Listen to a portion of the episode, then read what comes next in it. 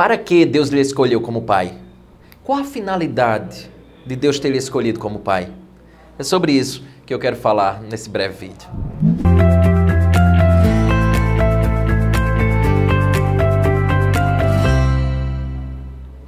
Temos um texto fantástico lá em Gênesis capítulo número 18, verso número 18 a 19. A Bíblia diz que, visto que Abraão certamente virá a ser uma grande e poderosa nação, e nele serão benditas todas as nações da terra, o versículo de número 19 ele explica é, exatamente essa finalidade. Por que, que Deus escolheu Abraão?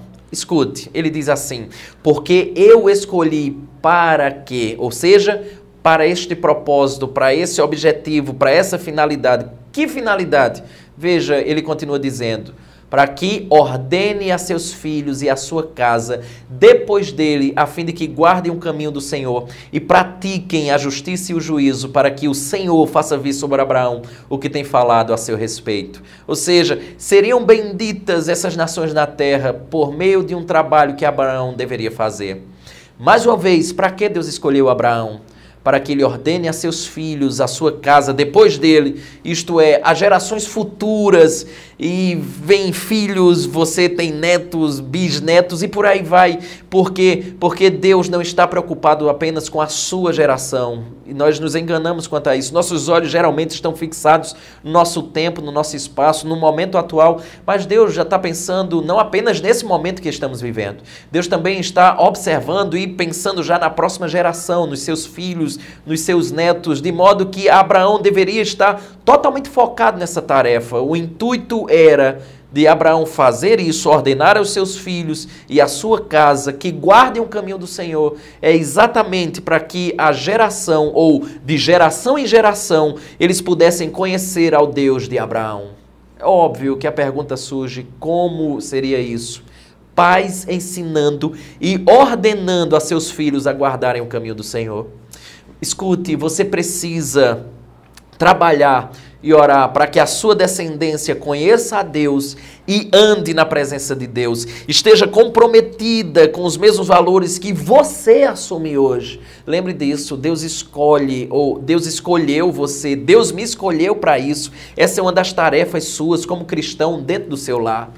Não esqueça de uma coisa fantástica que já surge em Gênesis você vê muito claramente, já em Gênesis, inclusive com Abraão, Deus fazendo uma aliança com Abraão. Lembra qual era o sinal desta aliança? Você lembra bem, era exatamente a circuncisão. A circuncisão era a marca no órgão reprodutor masculino. A pergunta é: para quê? Por que exatamente nesse local? Para que toda vez que o marido tivesse uma relação com sua mulher, com o propósito de gerar um filho, ele lembrasse que aquele filho deveria ter uma aliança com Deus. Que coisa linda.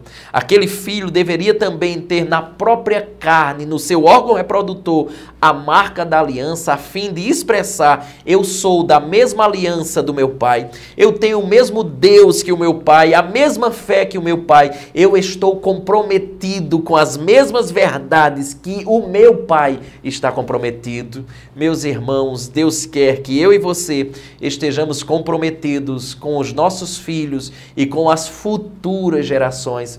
Por isso que ele ordenou para que Abraão pudesse ensinar, guardar o caminho do Senhor.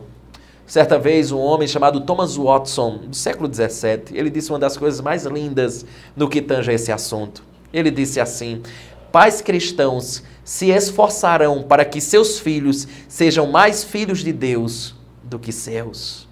Que esse seja o seu esforço para que Deus lhe escolheu como pai? Para que você possa ensiná-los a guardar o caminho do Senhor e eles façam isso com os seus filhos e as nossas gerações são preservadas, o nome do Senhor é disseminado e, obviamente, ele será glorificado de geração em geração. A pergunta é: você está cumprindo esse propósito? A minha oração é que, se não, comece hoje. Se sim, que Deus continue a abençoar a obra das suas mãos. Lembre disso.